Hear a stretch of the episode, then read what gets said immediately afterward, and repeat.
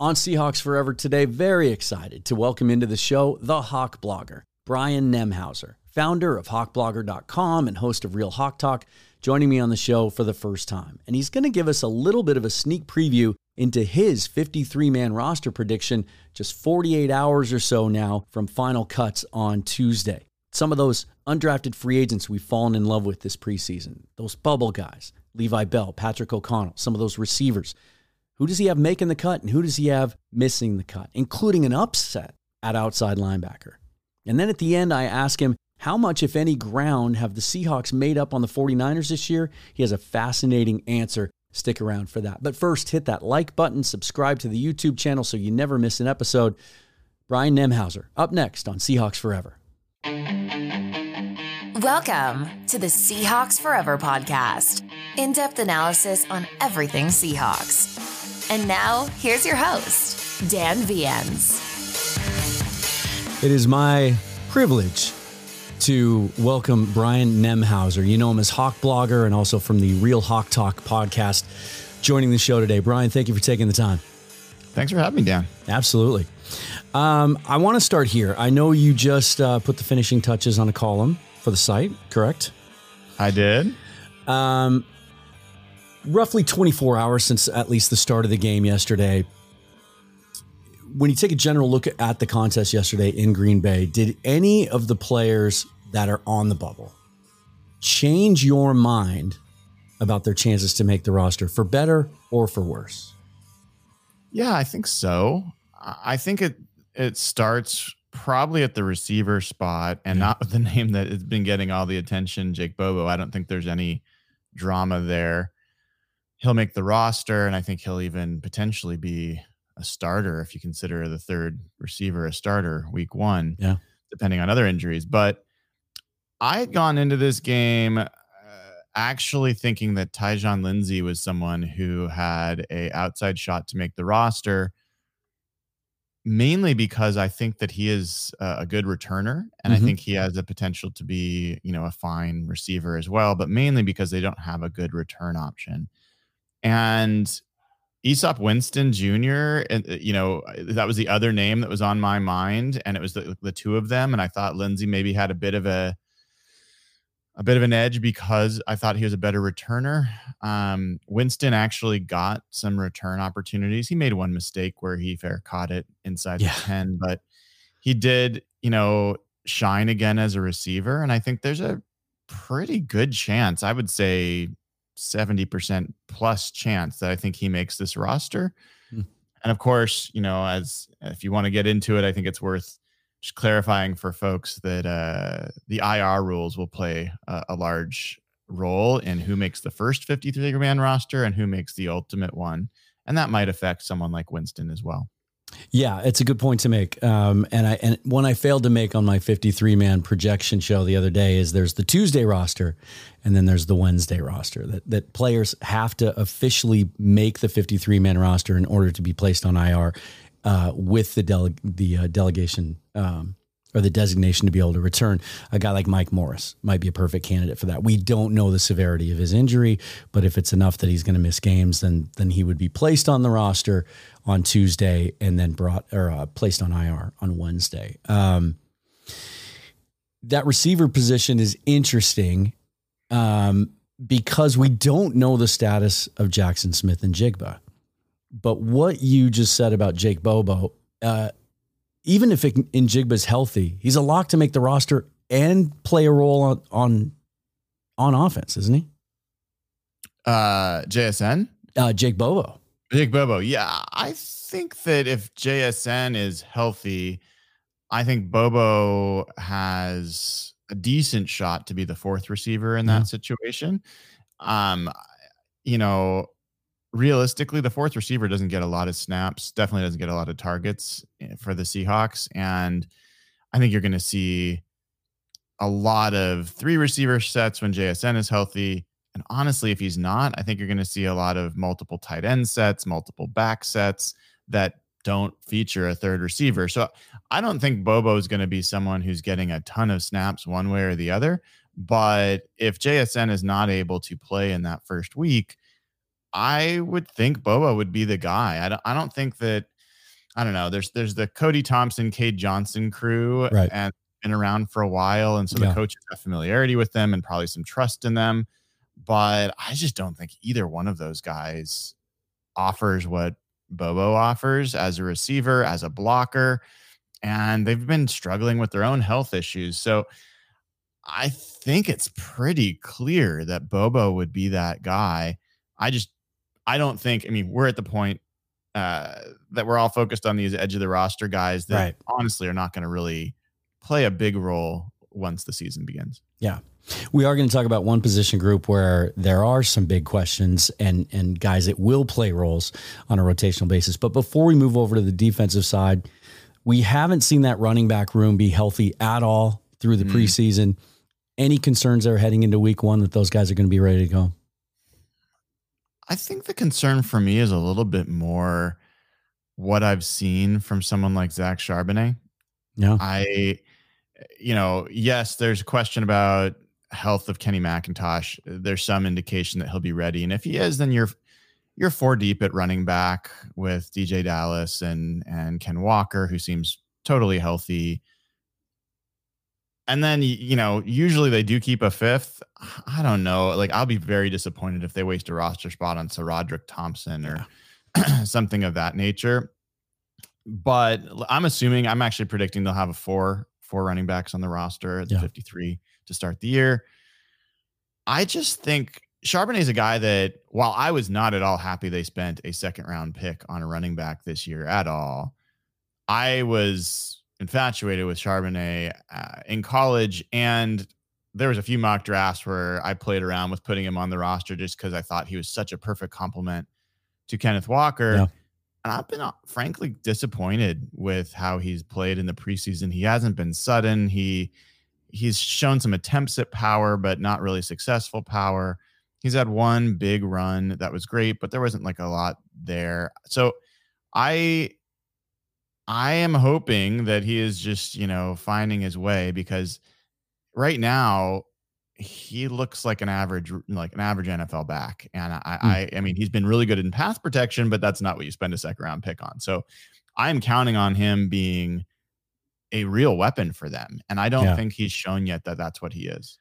I, I question that he had much of an opportunity to really show that yesterday. I, I got a Mm. lot of it. I did some live streaming during the game, and I got a lot of just a lot of frustration that that the Seahawks were intent on running the football on first down uh, for most of that game. I think they only threw on first down uh, once in the first six drives, and just were pounding Charbonnet uh, up the middle um, with a second team offensive line. But yeah, I hear you. He, he really has, hasn't done much to stand out.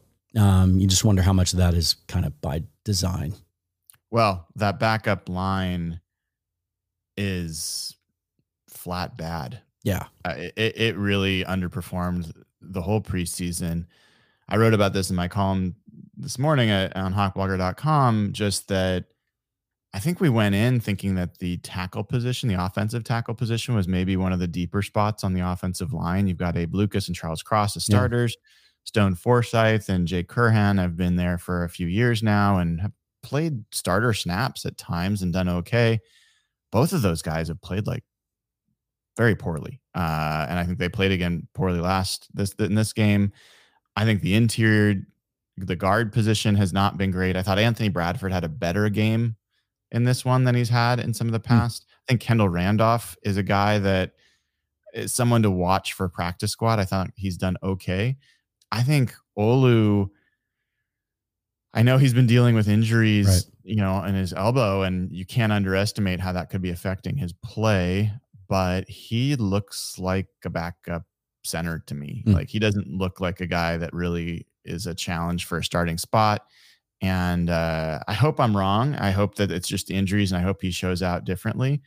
But I've watched some of the other centers that were drafted ahead of him in this draft, and I think I'm going to be pretty upset if once again the Seahawks bargain shopped on center in a draft when they could have spent. A, they could have had John Michael Schmitz where they drafted drafted Zach Charbonnet. Yeah. And that's, you know, yes, center's not a super important position, but if you can have someone who's Pro Bowl level versus someone who's replacement level, it matters at every position. And I think the Seahawks have missed the chance to upgrade that position time after time after time. And So I, I, am hoping I'm wrong. I'm hoping it's just injury. But yeah, that that line, to your point, I don't think any of the backs average yards before contact was even at the line of scrimmage. Yeah. Um, so it was not good. Let's talk about this draft class a little bit because there was so much excitement about it and hype about it. Uh, two first round picks, a lot of extra picks, the last bit of assets from the Russell Wilson trade. But to this point, of those 10 picks, seven of them have missed preseason games. Mm-hmm. And uh, an eighth potentially now with Derick Hall, uh, with comes out of yesterday with a shoulder injury. Injury, we don't know the severity of that yet. So potentially eight of them go into the regular season injured. Is that a random anomaly that doesn't concern you, or is it is is there a bigger worry there? Yeah, I, I think it's it's always better when they're healthy. Sure. No doubt about it. I think you have to avoid general statements across the board when it comes to injury. You know, Devon Witherspoon's got a hamstring injury. Right. Is is that deeply concerning? No, I'm not deeply concerned about a hamstring injury. Do I wish he wasn't having that? Sure, but you know that that's that's not something I'm too concerned about. JSN cracked a bone in his wrist. Thing. Yeah. You know, that's that's not great. Um, hopefully is not something that is is a recurring issue, but you know, whatever. Derick Hall, we'll see about this. Pete talked about it, it's like an AC sprain. Yeah. Um, you know, I'm not super concerned about that. Charbonnet missed some time, but that ended up not being an issue. You know, you can kind of go on and on and on uh, there's not a lot of these injuries that give me significant concern. I think the closest might have been Kenny McIntosh, who uh, his knee injury sounded pretty close to being an issue, but it ended up just being a sprain, and they're not thinking he'll be back by the regular season. So, no, I, I, I don't I don't particularly find myself concerned about the injuries. I'd rather the rookies face some injuries than you know the the starters that we're absolutely counting on. And I think the most important ones here are the first two first round picks. And I think there's reason to think that both of them will be available and and uh and big big parts of this team yeah. this year. Pete did say yesterday that that he that JSN expects to beat the timeline, whatever that is. They're not really telling us, mm-hmm. uh, and that Devon Witherspoon is running full speed. That was good to hear yesterday after the game. And then it's just a matter of conditioning. So it sounds like he he has a good chance to be back. I I I ask it though because I'm sure you've heard it on Twitter from other fans. There there's a lot of scrutiny with this draft class because of some of the things you've touched on already. That where we took certain guys in the draft, there were other opportunities. And I think that wasn't helped by the fact that John was very, very open and transparent this year about there were some guys, there were some upsets, and there were some guys that they had thought they were going to take at certain points of the draft that weren't available. And now in the preseason, being what it is, we've seen some of those guys that that some fans have latched onto and speculated might have been in the mix. We've seen uh, some of the linebacker group, Drew Sanders and Daiyan Henley, making plays left and right for their teams. We've seen Keanu Benton really have a great preseason uh, at nose tackle for the Steelers. Looks like he's going to start day one for them. So, you know, it's kind of that that Creed Humphrey phenomenon, right? Where we're gonna, as the years go on, we're going to compare this draft class to what we've seen uh, other teams do. So another day is here, and you're ready for it. What to wear? Check. Breakfast, lunch, and dinner? Check. Planning for what's next and how to save for it? That's where Bank of America can help. For your financial to-dos, Bank of America has experts ready to help get you closer to your goals. Get started at one of our local financial centers or 24-7 in our mobile banking app. Find a location near you at bankofamerica.com slash talk to us. What would you like the power to do? Mobile banking requires downloading the app and is only available for select devices. Message and data rates may apply. Bank of America and a member FDIC. Um, certainly we need those guys. I think the biggest frustration is on that defensive line because they only spent two picks there. Day three picks, Cam Young, Mike Morris. Looks like neither guy might be ready to go week one. We haven't seen Cam Young at all. Let's talk about that position because that's the one we feel good about the three starters, right? But what are we doing behind that? We've seen a bunch of undrafted guys play those reps uh, and get those snaps in the preseason. Um, is there any chance they go into week one against the Rams without adding from the outside to that group? I there's always a chance.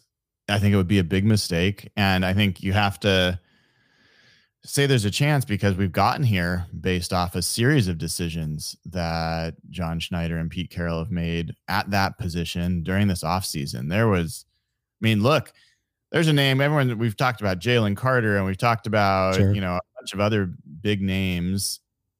Calais Campbell was there to be yeah. had late in the season uh, as a perfectly good and uh, you know interior defensive lineman he went to Atlanta and maybe he never was really an option out here. You never know with free agents who would really consider coming out to Seattle, but there were there's a pretty long list of players that the, the Seahawks did not add, whether through the draft or free agency. And I actually am not good with our three starters hmm. at all. Uh, I think Mario Edwards Jr. is one of our starters, and I think he's a journeyman at this point, and he's in seventh you know, team, I think, in his career you know, an okay player, but he's a guy that you want as a rotational guy. And um, I think Dre'Mont Jones, I feel good about.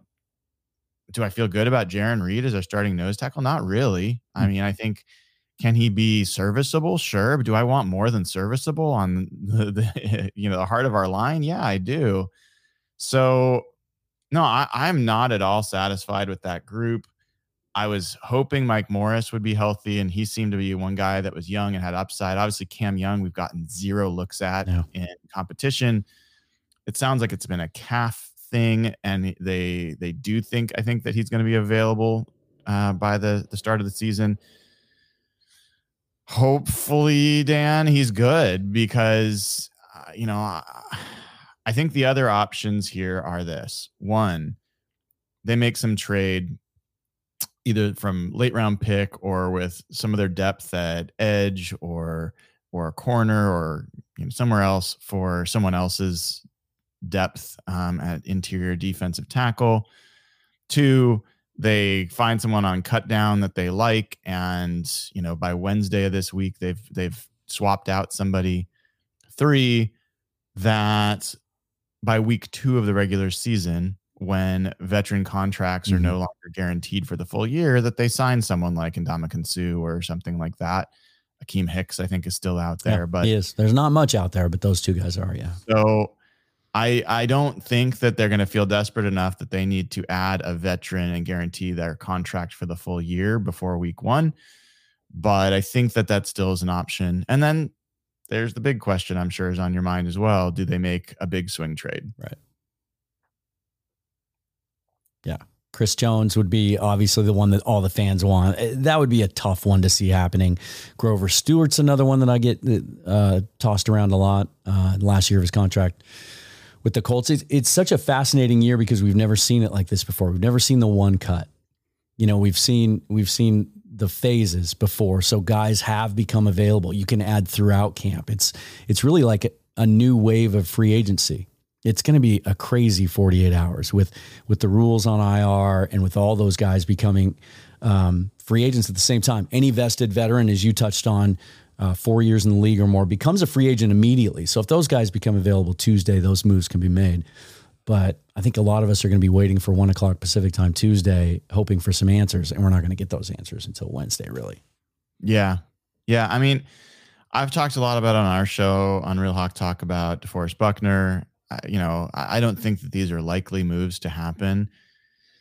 That would certainly be a the biggest shift to the Seahawks potential total win count this year if you yeah. had someone of that quality that interior defensive line. Otherwise, the reality is unless the scheme changes are really solid and the players that the Seahawks have on that defensive line play really solidly. I don't think it's realistic to ask them to play above average football. Sure. Then it's going to be a real challenge. So I, I, think that there is not a credible case to be made that the Seahawks have upgraded, meaningfully upgraded their defensive line talent this offseason.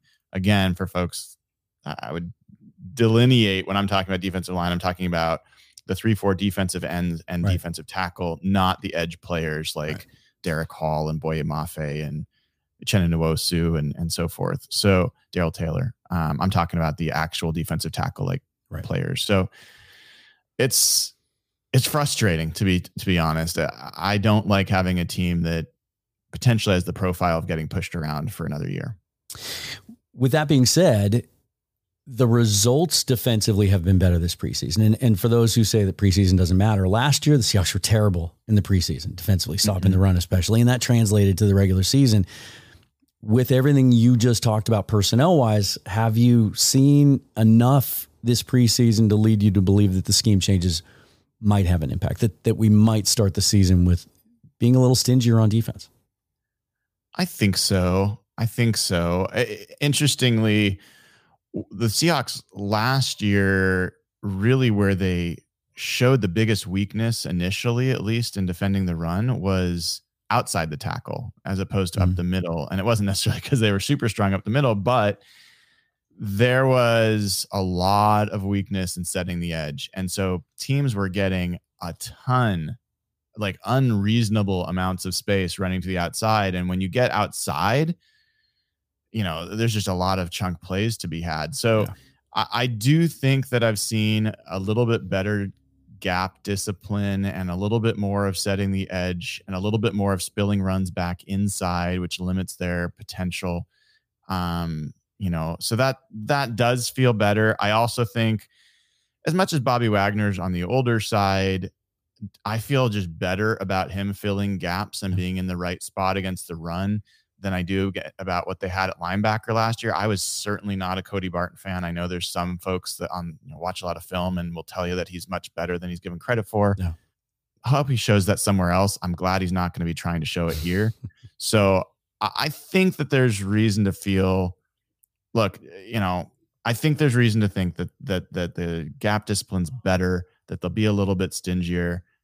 I think there's also reason to be skeptical and say this is a team that could get mashed again. Yeah. And we just have to wait and see. That's the part that's kind of scary. If you uh, if you want to stay up late at night and not sleep as a Seahawk fan, scroll through other teams' defensive depth charts. And it's just mm-hmm. Even if you just have a cursory knowledge of the league, you look at other teams' second defensive line and you see capable players and guys you're familiar with and guys that rotate in. I mean, you see in our own division, the San Francisco 49ers, of course, known for having one of the, the most dynamic defensive defensive lines in the league, and they went and added to it and spent big money on Javon Hargrave to, to fortify that position. So that's a scary one. And, and when people tell me everything's going to be okay, my my response to that is, what if Jarran Reed gets hurt? Like, are you playing Matt Gotel as your starting nose tackle or Jacob Sykes? Or that's where it gets scary. Um, let's talk about a couple specific guys on your final 53. Every preseason fans get uh, enamored with undrafted free agents and certain guys and, and underdogs. Levi Bell, certainly one of those guys, mm-hmm. um, has really flashed. And with all the things we talked about, with those shortcomings up front, do you have him making the roster? Yeah. Um, right now he is on the razor's edge. So if I go and I look at my roster, I've got them keeping I've just bucketed linebacker as as one group even though inside yeah. linebacker and edge are significantly different positions. I have him right outside the roster. Um, I have him as 10th on that list. So I'll give you the list of guys that I've got. Um, uh, inside linebacker, I've got Wagner, Jordyn Brooks, um, Devin Bush. I also have Nick Bellore and Jon Rhattigan making this roster. Okay. And Rhattigan's the one to come back to here. Um, as edge, I've got uh, Darrell Taylor, Uchenna Nwosu, Derick Hall, and Mafe making the roster. And so. Not Tyreke Smith? Not Tyreke Smith. Okay. No. I do not have Tyreke Smith making the roster. I have him right below Levi Bell. Mm. So um I th- I see Tyreke Smith as a lower ceiling potential player and and uh, I also I have questions about his ability to to really set the edge. I saw Levi Bell do that much much better and mm. Levi Bell I think is a much better rusher than he is. So I think Smith is a guy that can make it to practice squad. Truthfully, Bell might be able to as well, but Bell has shown, I think, higher level, higher ceiling traits than Smith has. Um, Certainly more versatile too, which is it's so interesting to see for his his frame and his size because I think it seemed to me yesterday more so than we saw against the Vikings or the Cowboys. They were even he was playing inside in a in a four point stance, and it, and to me that kind of came across as an intentional thing, given some of those some of those issues with that group to move him around a little bit. We're not going to see that out of Tyreke Smith. That's interesting. I think you're the first guy that that has Smith not making the roster. You're the outlier. Yeah, I I I think he's had a, a some definitely his last game was better than this one, but I yeah, I have not seen what I would want to see from him hmm. relative to Levi Bell. And look, I think the coaches are doing everything they can to figure out how they can use Bell. They play him at fullback, they've played him at yeah. defensive tackle, they've played him at edge, and he is 265. The, the their edge players, you know, Mario Edwards, Dre'Mont Jones, they're like 280 plus. Mike Morris is 300. He is not an interior player. I, I, I think that was a lot to ask. And he had one play that I thought was decent when he was in there, but for the most part, he was getting washed out inside. Mm-hmm. But when they put him outside, immediate pressure, you know, yeah. multiple pressures, multiple good plays. And that's with spending a lot of energy trying to play inside for the first 15 plays or so of, of the game. So I, th- Bell's a guy that to me has shown significant potential. And I, that's, that's the guy between him and Tyreke Smith. I would lose a lot more sleep about Bell showing up on another roster, another place than I would about Tyreke Smith. I also think Bell is a better special teams player than Tyreke Smith, and that matters at the edge of the roster. Absolutely. Yeah. Uh, so you've got Rhattigan making it in that linebacker group. You said you wanted to come back to him. Rhattigan over O'Connell, another guy that has become a darling of the fans this preseason.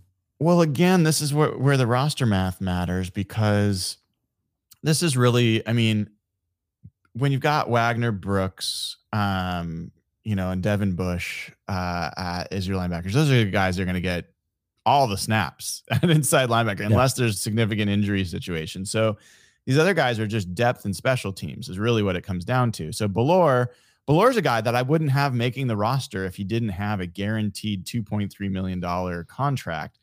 Eh, they're going to eat that whole thing if they cut him, but I don't think he should be on this roster. I think that uh, Tyreke Smith should make the roster instead of um, Nick Bellore, but I don't think the team's going to cut him and eat that contract. Yeah. So, uh, what that then means is who are the last, you know, who's the last guy? Um, and and by the way, like on my number, I came to nine here, and that means that Levi Bell doesn't make the roster either. Yeah. By the way, uh, but Jon Rhattigan does because you know they do need. I think he is a better inside linebacker than Nick Bellore uh, for sure. And I think they've got more time with him um, uh, on special teams. He's certainly a good special teams player. I think Patrick O'Connell is good, but there's no problem at all putting him on practice squad. No, they have he's no not worries someone's going to yeah. get him snatched up. Rhattigan's been an NFL player. I think Ben Burr-Kirven is probably a bigger question than O'Donnell. I think Ben Burr-Kirven arguably has outplayed Rhattigan this preseason. I think that they think about him as more of a uh, a feel good story than someone that they really want to bet on physically going to be mm-hmm. available. They'll probably just try to put him on the practice squad if they want. So there's a chance that they're like, ah, no, we'll we'll actually either go to 10 on this number and then get a Levi Bell or a Tyreke Smith on there, or that they swap out, you know, Bell for Rhattigan and they go with, you know, basically three inside linebackers plus Nick Bellore as the fourth and and roll the dice there. That feels a little risky, but that that could be something they choose to do. It does, but it feels like you might be able to steal from that group if you need to because we've seen it in action and we've heard over and over again they're going to play so much more nickel this year. We're going to see a lot of one linebacker, one interior linebacker mm-hmm. sets and the way they're going to use those guys, maybe you can steal from that spot at least initially yeah. early in the season. Um, especially if you think those guys are going to get through waivers. Um, let's talk about the back end then before we finish up because that's been where some of the most interesting battles have been. And the mm-hmm. biggest one over the last couple of weeks, it's amazing how quickly Michael Jackson has gone from being uh, you know, borderline dominant was the, the, in the words of Pete Carroll in the offseason all through OTAs and and in training camp and has kind of become a whipping boy of the fans the last couple of weeks. I don't know how much that's warranted. I think some of that's overblown. I thought the touchdown he gave up yesterday couldn't couldn't have played it much better. It was a really well thrown ball from a starting quarterback to his starting receiver, perfectly placed. Um, but has it, but some people feel like maybe Tre Brown has won that left cornerback spot, and and the fact that Jackson played right corner in lieu of Riq Woolen yesterday spoke to that. Do you think Brown's the starter on day one, and how do you see that secondary shaking out, uh, assuming that Witherspoon's ready to go?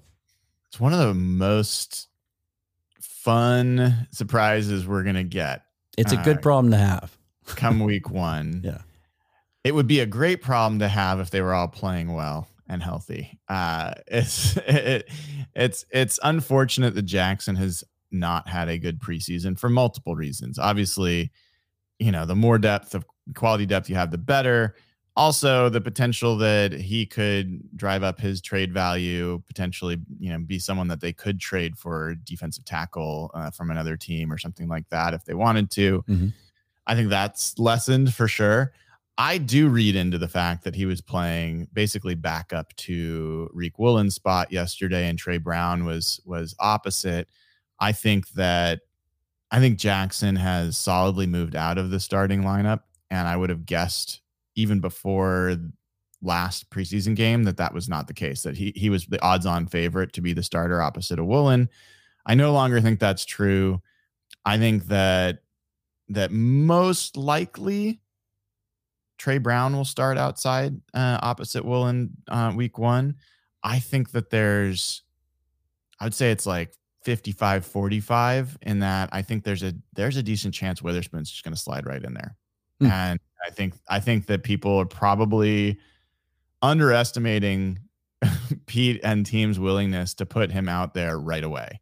Uh, and he just has to show that he's healthy and can play. So I think there's a better chance of that than maybe people give it credit for. I hmm. also think Artie Burns has, as much as Jackson has slid down the ranks, and I think you're right about the different sides. Look, I brought it up in in my article today. DJ Reed famously struggled on one side of the field. Yeah. You put him on the other side, and he's a you know near Pro Bowl level corner. So it is it can really matter for certain players.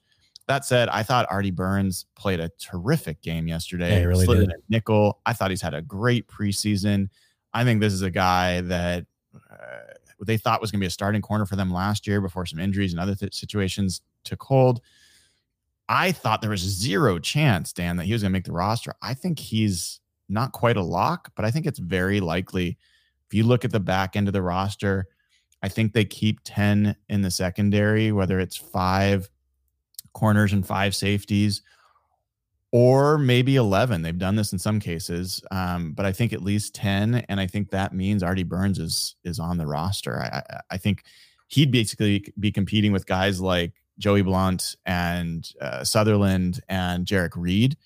And I think he's he's I think solidly ahead of those guys in terms of value. Those guys, some of those guys have special teams um, above him. So yeah. we'll have to see what happens there. When you need mealtime inspiration, it's worth shopping Kroger, where you'll find over 30,000 mouthwatering choices that excite your inner foodie. And no matter what tasty choice you make, you'll enjoy our everyday low prices, plus extra ways to save, like digital coupons worth over $600 each week. You can also save up to $1 off per gallon at the pump with fuel points. More savings and more inspiring flavors make shopping Kroger worth it every time. Kroger, fresh for everyone. Fuel restrictions apply. And then you you mentioned him. Do you have Sutherland making the team over Reed? That seems to be the momentum uh, the last couple of weeks. Is that even as a draft pick, which Seahawks like to protect mm-hmm. uh, in this day and age, it's it's not common for a six rounder to get cut. Um, that he struggled a little bit. I thought he played well yesterday. I thought he made some yeah. plays, tackle for loss, a really great pursuit on an outside run. He's willing to hit guys. Had a pass breakup that I thought was really impressive, cutting on the ball yesterday. Um, how do you have that that battle shaking out? Yeah, right now I have him behind Sutherland and Blount just from a I think I think that what what those guys can bring in terms of the position that they can play at safety, the type of safety they can play, as well as their special teams prowess. I think those guys are ahead of him. I think Reed had a I think he had a pretty strong preseason. I thought he had a great game yesterday. And I'm not too worried about honestly any of those guys not making it to the practice squad if yeah. they decided to do it. So I'm not sure it really matters end of the day which of them I mean, matters for them obviously, but from a yeah. fan perspective, I'm not sure it really matters which ones are up and which ones are not. Artie Burns is a guy, for example, you don't sign him, he's gonna go to another team. Yeah, like he will sure. get uh, an opportunity somewhere, and I think that would be a big mistake.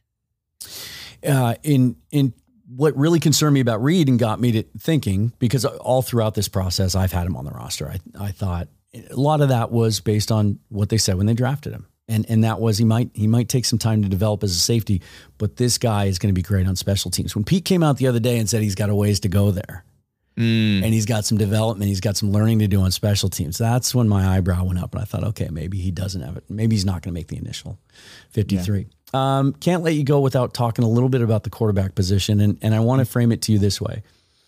We saw almost nothing but Drew Lock this preseason, much more extensively than we saw last year. Of course, he got sick last year.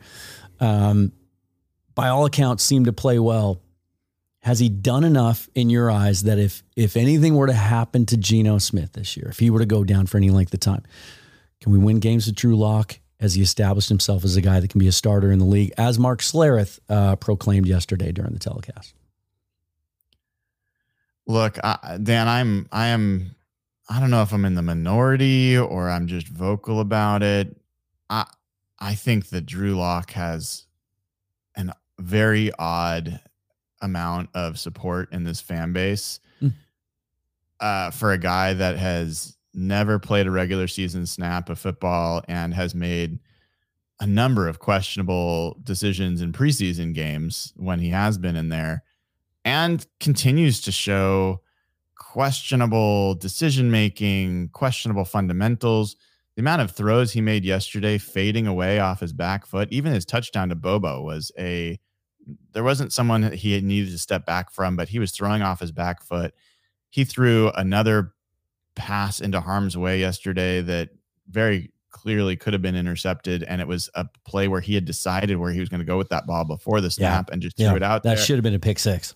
I, I think people really overweight the good plays and hmm. underweight the bad plays at a position where mistakes are just paramount. Like you know, Jimmy Jimmy G was a guy that for years guaranteed he was pretty much guaranteed at least one turnover a game, whether it was a fumble or an interception.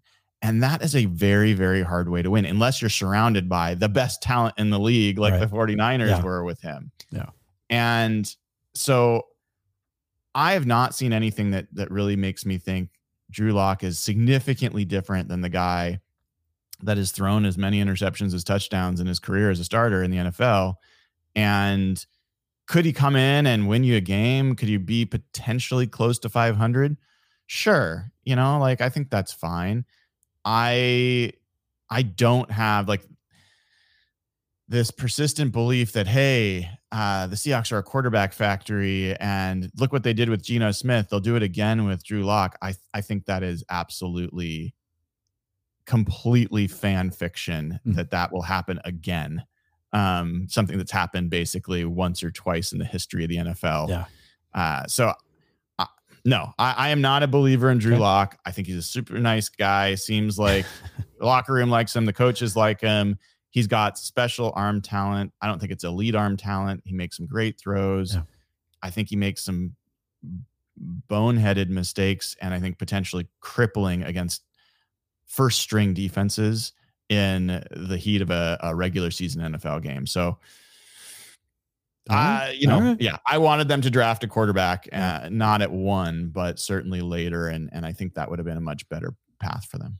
And then I'm going to ask you this next one only because I there are so many people that latch on and get passionate about kind of dark horse quarterbacks, and I've had a lot of really passionate comments on my on my channel about Holton Ahlers. And um, and the question I'm just going to ask you is this: I'm not going to ask you to assess his game. Uh, are the Seahawks going to use the waiver period to try and upgrade that position? Are they out hunting for a guy to put on the practice squad um, that might be an upgrade over Ahlers, or do you think he's shown enough as a developmental guy? I think that they will. I think they'll definitely look. Um, I think that would be a mistake not to. I don't think Ahlers has done anything to say, my God, you can't, you can't upgrade that spot. I really like that guy. I think he's fun to watch. Even with all the things I said about Lock, I don't think Ahlers should at all be in the conversation for backup or anything like that. So, I mean, I think there's clear differentiation there, and Ahlers is, is pretty raw. I also think his arm talent is pretty questionable. Yeah. Um, so I I think that he probably ends up on the practice squad as a third string quarterback, but it wouldn't shock me if if they have someone else they've seen that they think is more interesting. How much ground, if any, have the Seahawks made up on the 49ers? Oof. This is this is the the fascinating one, Dan. I think that depends as much on the 49ers as it does on the Seahawks. And look, Brock Purdy's a guy that even 49ers fans, there's so much skepticism about him. And, you know, can they really count on this this guy? Was he was he flash in the pan? As objectively as I can be about it, I'm on the side of I think he's really good. I don't want that to be the case. I think he's really good. I think that he is going to be potentially great. And I think that that alone makes that team incredibly challenging for any mm. any team in the league to beat. I think CMC's health is going to be critical and this is a guy that has missed a lot of time at a position that has a high injury rate. So I do think there's some variability. I think that offensive line is worse. I think that defense potentially is worth. We don't know what's going to happen with the Nick Bosa yeah. contract thing. I wouldn't be surprised if he holds out longer.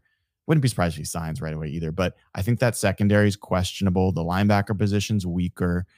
So I do think that the Seahawks offense has closed ground with the 49ers defense. Okay. I think that the 49ers offense may have gained some ground even on a Seahawks defense that I think has also improved.